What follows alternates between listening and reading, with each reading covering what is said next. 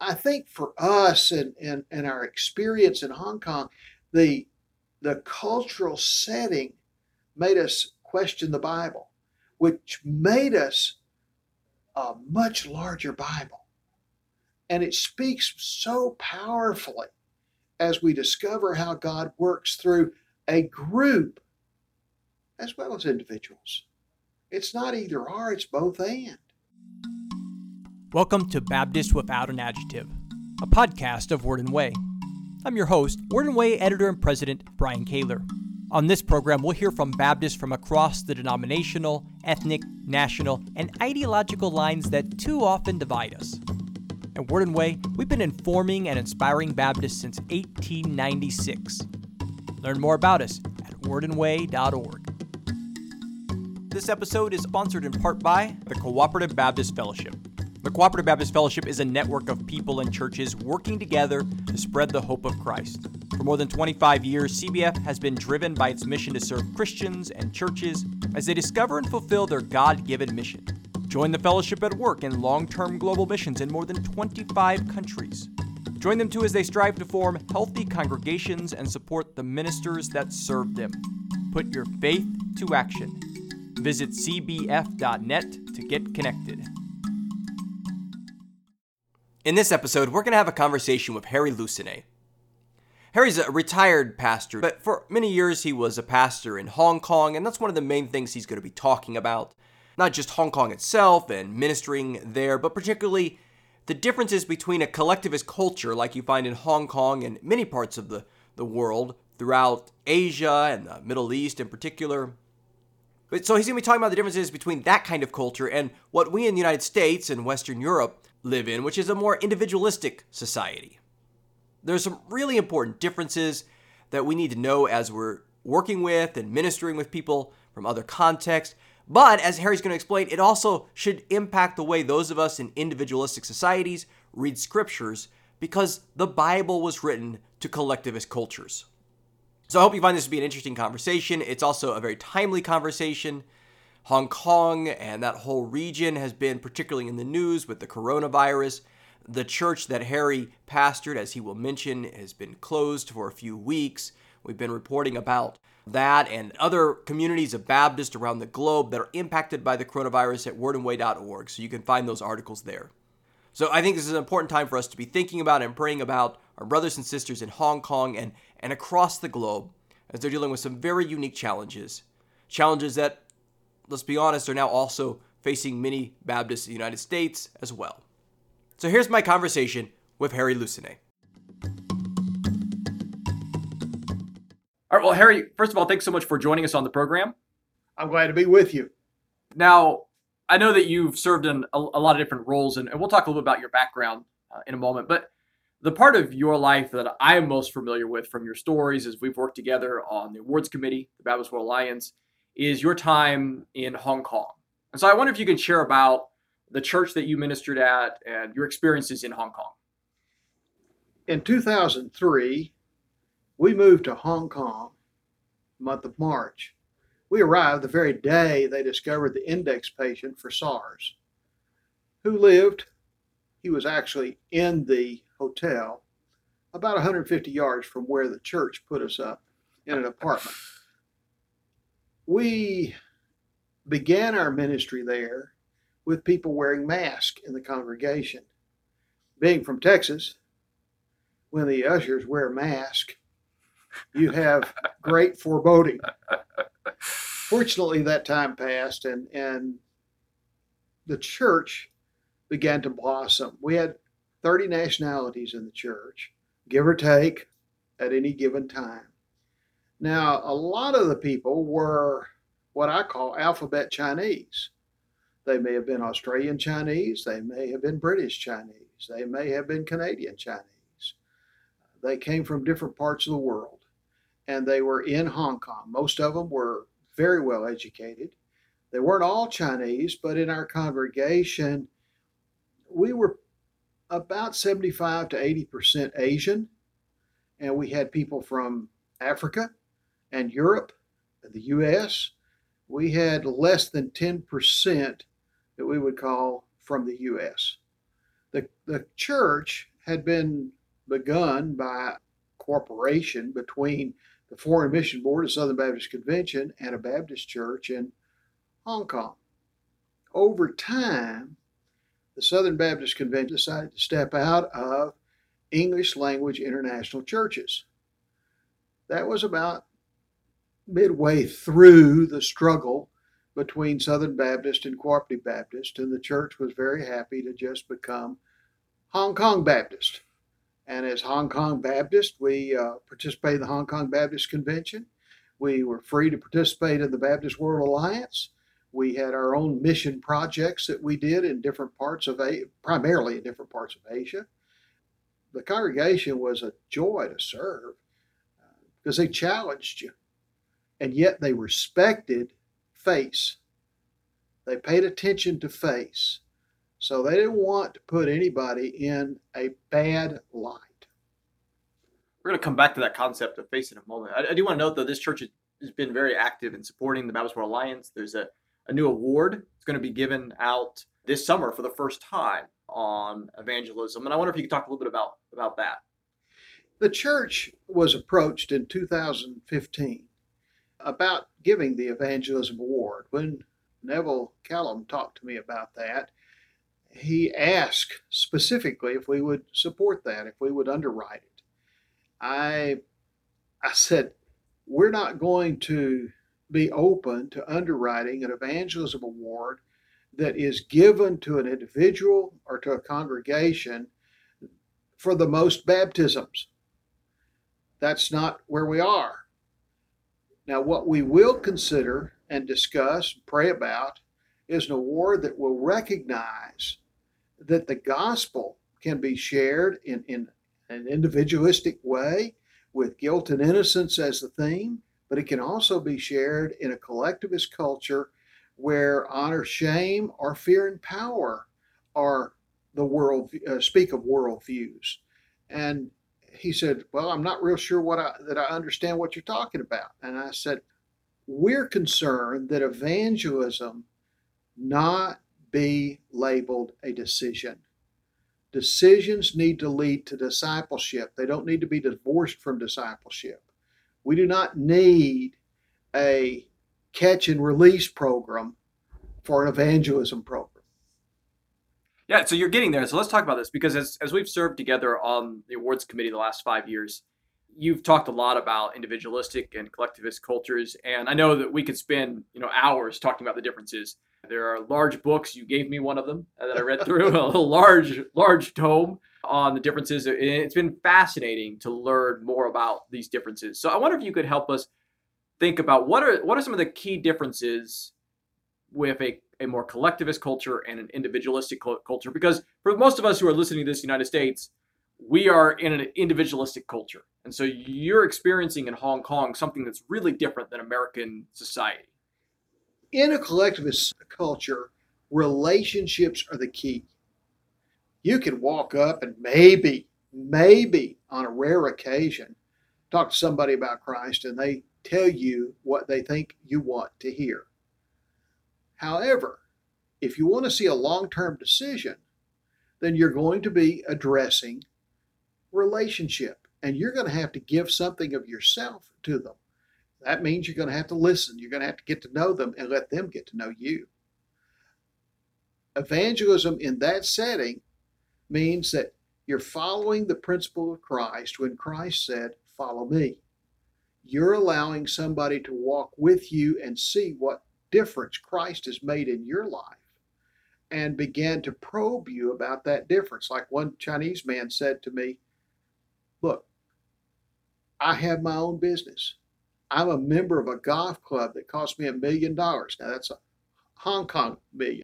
But he says, I play golf anytime I want. I have a wonderful wife. I have two great kids. I have everything anybody could want. But you have something I don't have. I want to know about. Your life makes a difference. And your life becomes part of opening that door. Now, it wasn't that he had never heard me talk about Christ, he had. But he wanted to know what it was that was inside me that was different. He came to know Christ, and he came to become a wow. He was a great, great man walking with God, and he was real. He was real. Uh, he taught people how to play golf because he loved to play golf. He um, and, and and in that process, he prayed with them. He loved on them. He taught kids. He sang in choirs. He and when he developed a brain tumor, he walked through that experience all the way to death, never losing his relationship with Christ and never being afraid to talk to people as he journeyed with that about the reality of God's presence with him where he was. Now, that's different in many people in Hong Kong because many people may come to Christ because a prayer is answered and they're healed. But staying with Christ when they get sick again is another story. He stayed with Christ all the way through the living and dying process in his life. So, in, in your journey of sharing faith, you, you live out of who you are, but you are not afraid to talk about who you are. You're just not looking to score points with leading this person to Christ. You're, you're looking to build a relationship that you can grow with. I remember a Chinese girl came to our church and said, Can anybody here tell me how to be a Christian? how many times you heard that when you were in an American church? I put her with my, my wife, and my wife sat down with her and, and she said, You know, I have been to church in China and tried to buy a Bible, and they wouldn't let me buy it. They wouldn't even let me come in. Said, I got a, a relative who visited Hong Kong to get me a Bible. I began to read in the Bible, but I didn't understand it. When I found out that I was going to do graduate work here in Hong Kong, I looked for a church that was close to my school. And that's why I came here. And she looked at my wife, and Linda said, I think I can understand more about Jesus if I go in the door than if I stand out and ask questions. Tell me how to become a Christian so I can learn about Jesus. And my wife met with her every week for over a year, just going through her questions and going through the biblical responses to things. That girl's a strong Christian back in mainland China today, living out a faith. She brought her parents to me to talk to and to visit with. And they said, We've never seen this before. We don't understand this, but we're very interested in what's happened to our daughter. That's part of the relationship issue. You mentioned earlier the concept of face. I wonder if you could talk about what do you mean by that? Every person has face. Face is an issue that ties to identity. I was I was used to being in okay, I'll say it, Texas deacons meetings. and in some Mississippi deacons meetings too. But, you know, in some of those meetings, we're very, very straightforward in what we think and what we believe. And the devil may care how it comes out, it just comes out. You're, if their bodies left in the road, their bodies left in the road. And sometimes I felt like one of those bodies. But nevertheless, in Hong Kong, the deacons means totally different atmosphere. They listened to what other people said if you said something that was dead wrong, you could look around the room and tell because all of them had their heads down. And they were trying to figure out whether you needed to be corrected. If so, did it need to happen now? If so, who would be the right person to do it so that you could save face? So, face became part of your identity, part of your way of handling things. And put downs were not acceptable. Running over somebody was not acceptable. In a lot of Asian cultures, if there are differences between people, there's a third party going to be involved so they can talk to the third party, and the third party can talk to either one as somewhat of a mediator or a negotiator to help bring them back together. In our in our meetings that where we had decisions to make, for instance, the meeting to make the decision about this evangelism award. When I took it to the deacons, we had already I'd already worked with the treasurer about how we could finance it, and we both had come up with the same approach to it. Though I didn't tell him what I was thinking when I went to him, and he didn't tell me what he was thinking until he came up with his decision. But we went to the deacons and, and we explained it to the deacons, and the deacons were clearly divided. They were 50 50. And it was clear in their conversation that they were divided. It wasn't a matter of voting. Well, we got the end of the meeting. They said, What do we do? I said, Well, we're not together. We wait till next month. And uh, we waited the next month. We came and we weren't any more together than we were the previous time. My chairman said, What should we do? I said, Let the men talk to each other by themselves and let's see what happens. we met another time and and they were divided and and, and uh, but they were still talking. And they said does the baptist world alliance need to know our response? Well actually the baptist world alliance would have liked to have known our response probably two meetings before. But i said they've asked us to underwrite this project. We're the ones they're wanting to pay for it. Until we're united we're not giving a response. They said, okay. Well, it took about two more meetings before they were unanimously for it. And nobody put pressure on them, but they they came to that. There was no loss of face. They just worked through the process. And I, I found that uh, we did that in many different ways in the life of the church. You know, there's something to respecting people, the identity of Christ in people, and and not taking the judgmental approach that presumes to understand why you did what you did and the way you did it, but is open to hearing what you have to say. We'll be right back, but first, I want to let you know about a couple of special offers from Word and Way magazine. You enjoy the podcast but if you're not a subscriber to our award winning monthly magazine, you really are still missing out. And I want to make it easier for you to try it. $9.95 for one year, that's 50% off. All you have to do is go to tinyurl.com slash wwoffer. That's tinyurl.com slash wwoffer and try out our monthly magazine, and I think you're going to really enjoy it. And for those of you who are subscribers, thank you.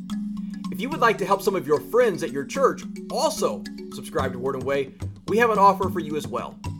We'll send a bundle of issues from one month that can be distributed for free at your church so that other people can check out Word and Way and see why they too should want to subscribe. And all you have to do is go to tinyurl.com slash wwbundle and we will send that free bundle to your church to be distributed. That's tinyurl.com slash wwbundle.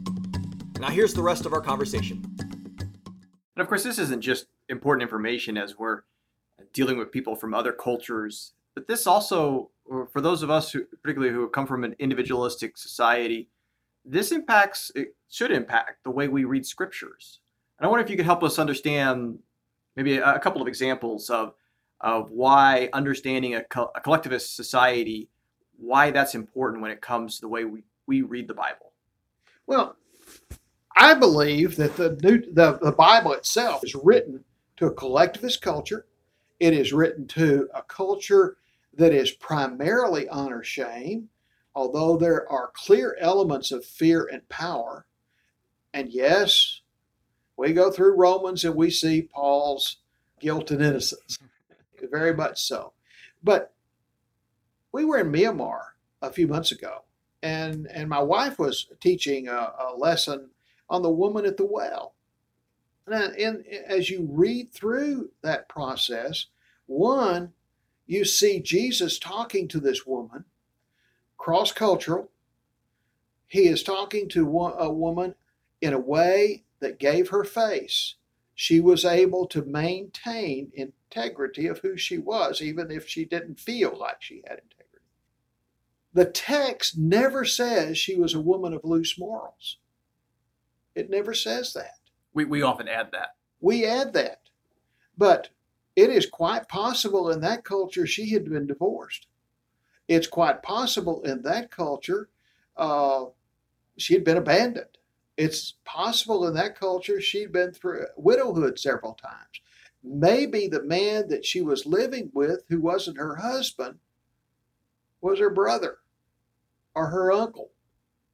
It was a totally different setting. We have our own preconditioned ways of seeing that. When she goes into the community, she goes into the community, and the community hear her. They're, they're involved in hearing what she has to say.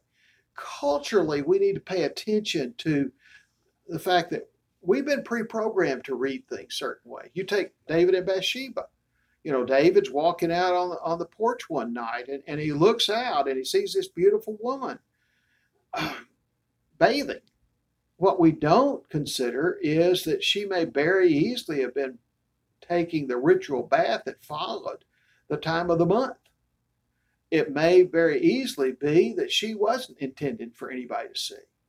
And when she was taken to him, do you think nobody else in the in the place he lived, in the palace, knew about that? Everybody knew about it.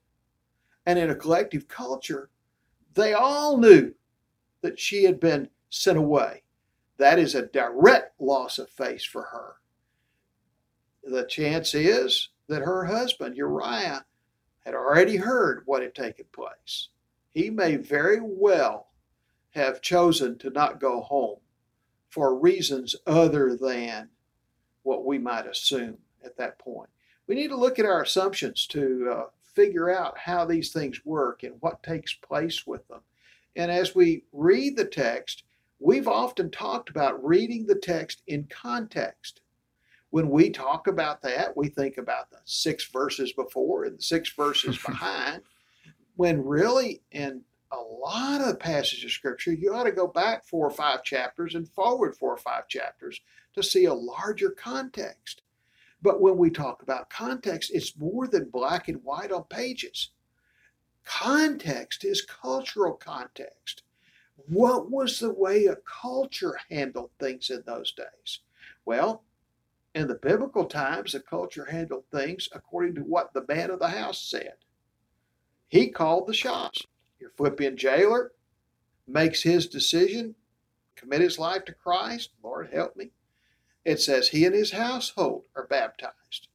Now, I've had people say, well, every one of them prayed and asked Jesus to forgive them sin and, and become their Savior. That's not how it happened in those days. If he said he was going to follow Christ, everybody else in the family followed Christ. That's the way the household followed Christ we need to understand that's part of the text that's there.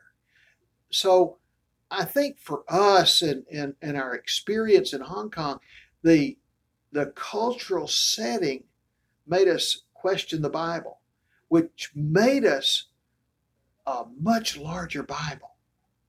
And it speaks so powerfully as we discover how God works through a group as well as individuals. It's not either or, it's both and. Yeah, as as you're talking about this, we had for our subscribers who read in the January issue of the magazine, you're quoted in, in the article on this, and there's there's an article about collective and individualistic cultures, and and there's also a section in that piece about how in the English language we have the you, the word you is both a singular and a plural, and so as we read through the Bible, we read these passages and we see you, and we think me, right? But in reality, a lot of the you in the New Testament, particularly that we're reading in the Greek, is actually a plural, you. And so I, I think that we probably read the scripture a little bit differently than people in a collectivist society, like the original listeners to Jesus, the original readers to Paul's letters. They're they're, they're reading, and I, I'm thinking, you know, there's the there's the Y'all Bible, app that helps you actually see on the screen when it's a you plural. And, and as a right. native Texan yourself, I assume that you probably appreciate that that understanding of the difference between you and y'all. Right. Uh, and so it, it, really does start to change the way we read some of these passages to realize that yes, there is that individual call, but there is a very strong community call throughout the scriptures.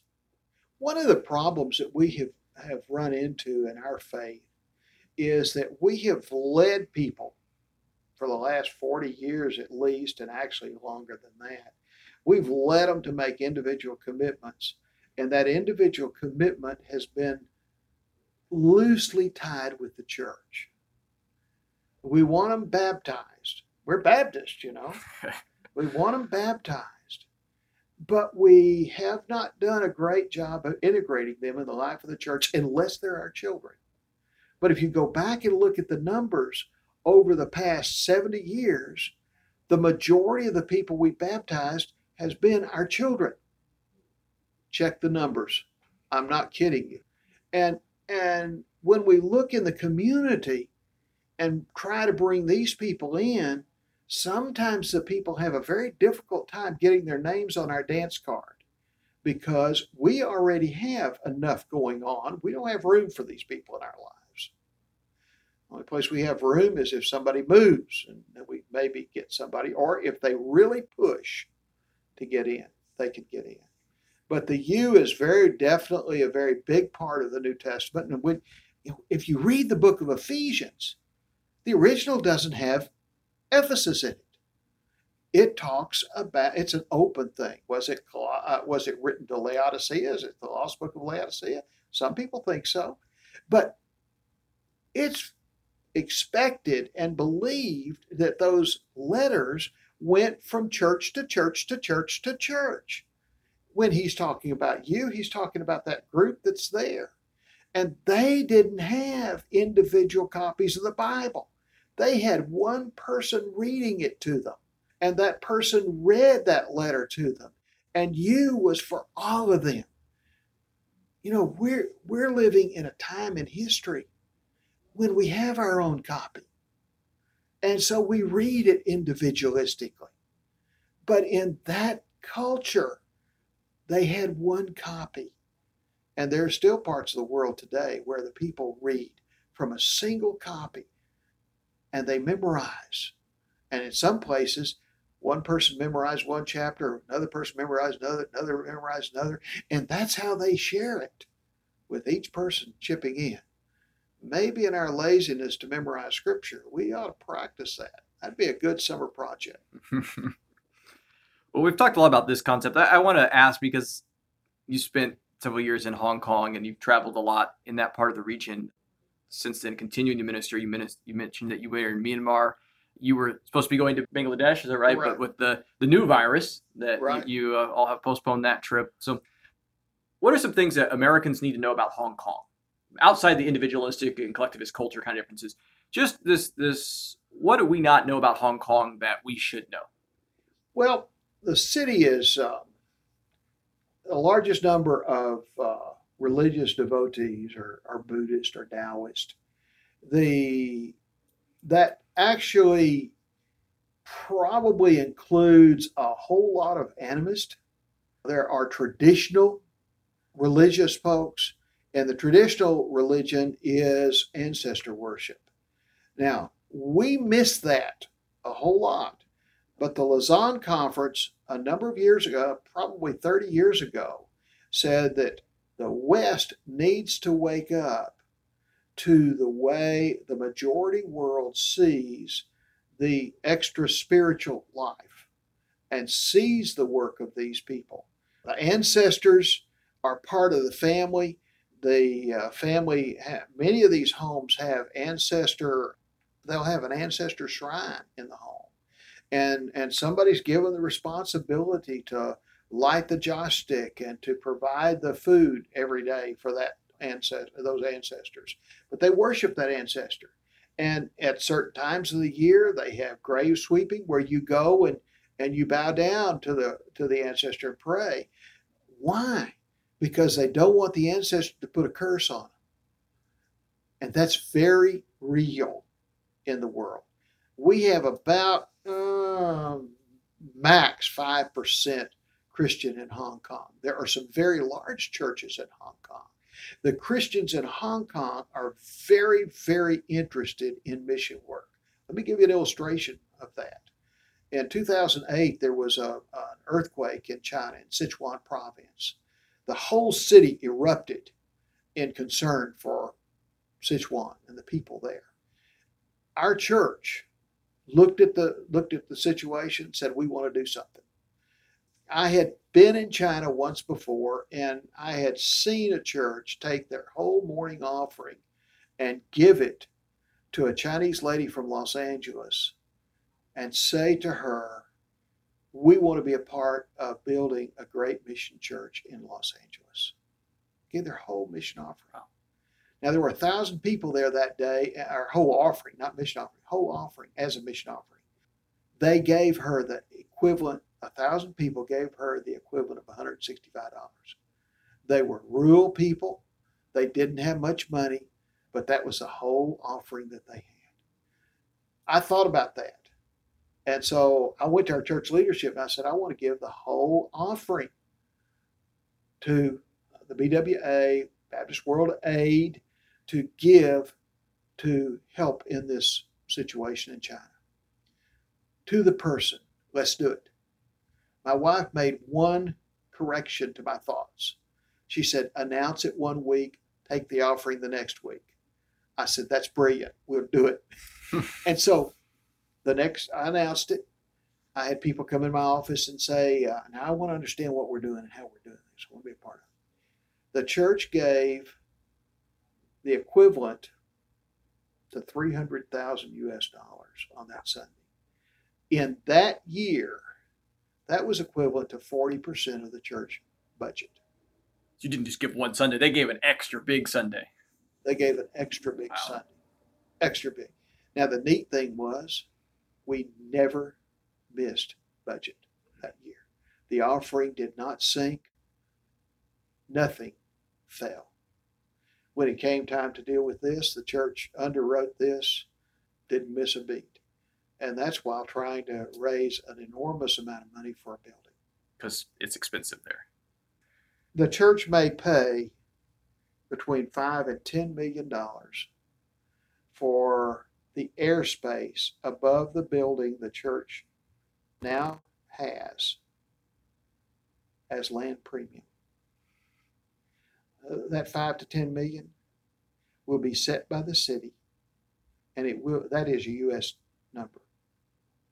What Five to they- ten million dollars to own the land. to Uh, the air- the air above the building. Yes, yes, it's expensive. Now, you ask what you deal with. Please understand that as of today, March 2nd, 2020, most of the churches in Hong Kong are not open. They're worshiping on air by video because the people are afraid to come together. Uh, the city has canceled many different aspects of gathering crowds in the city. The restaurants are open not not normal, about half a week. The hotels are at half price.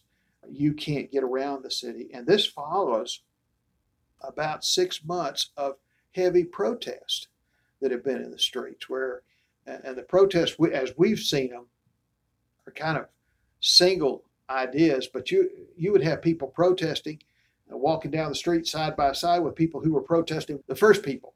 So they're protesting each other. They're they're not a single issue. They're about seven or eight issues. The people in Hong Kong, we found the people in Hong Kong to be extremely gracious, extremely thoughtful, very interested in seeing their friends and family come to Christ. I remember being in a, a gathering around a meal, and the host would say, Now, this is my friend Robert, and he's eating with us tonight. In fact, he helped fix the meal, but he doesn't know Jesus. Now, that was code language. The code was when you thank God for this meal and your prayer of grace before the meal, pray that Robert comes to know Jesus. And I would pray that Robert came to know Jesus. And then Robert would thank me for praying for him. That's cultural difference.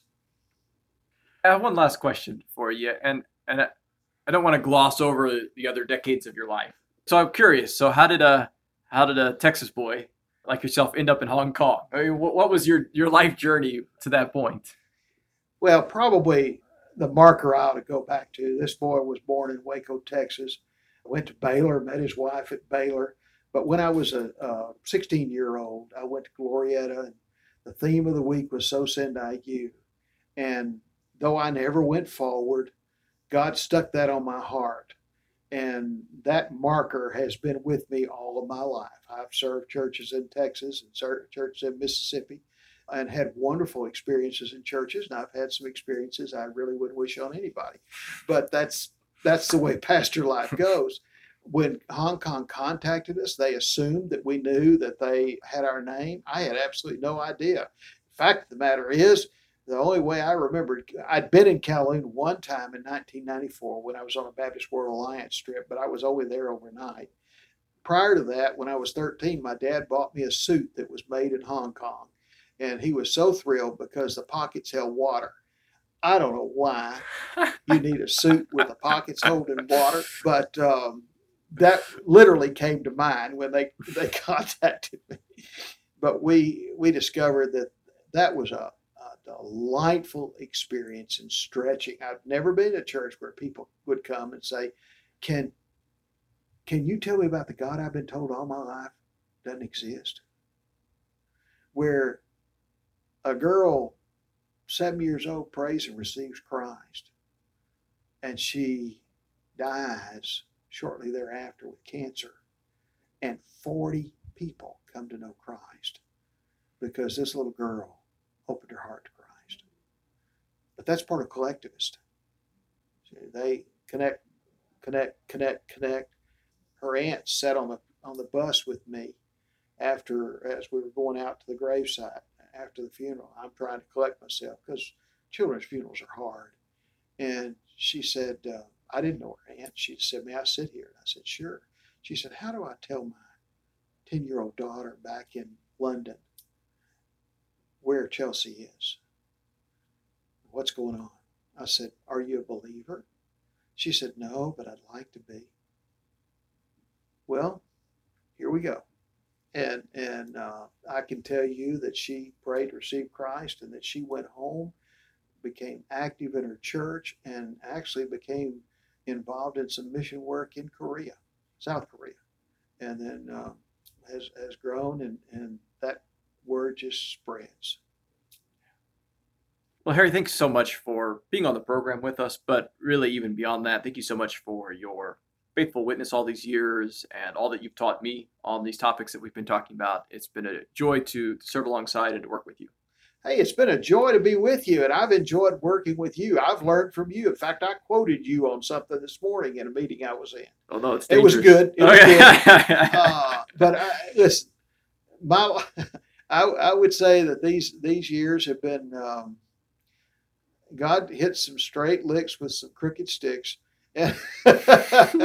And I'm amazed sometimes at, at, what God does, but I'm, I'm thrilled to be in the world of, of learning and, and uh, discovery. It's kind of fun to, to get to hold a Bible that I've read 40 times, and that's somewhere around that, and, and, and all of a sudden see a much wider view and still know that at the heart of it is Jesus Christ. And his salvation is much more comprehensive than we sometimes give him credit for. Well, I hope you enjoyed this episode of Baptist Without an Adjective. You can learn more about the Kowloon International Baptist Church in Hong Kong at hkkibc.org. That's hkkibc.org. As always, you'll find us at wordandway.org. And don't forget to check out our sponsoring partner for this week's episode, the Cooperative Baptist Fellowship at cbf.net. If you've enjoyed this episode, I hope that you will share it with your friends on Facebook and head over to iTunes or your favorite podcast platform and write a positive review to help more people find the show. You can find easy to share links at podcast.wordandway.org. If you'd like to give to support this program, we greatly appreciate it. And all you have to do at wordandway.org is hit the donate button. And whatever you give there will help support the production of this podcast, as well as our website and monthly magazine. Speaking of that magazine, don't forget those special offers. You can try one year for 50% off at tinyurl.com slash wwoffer. And you can get a bundle of free copies of one issue to pass out at your church at tinyurl.com slash wwbundle. If you have any comments or feedback about this program, please send them to me at bkaylor at wordandway.org. Thanks for listening.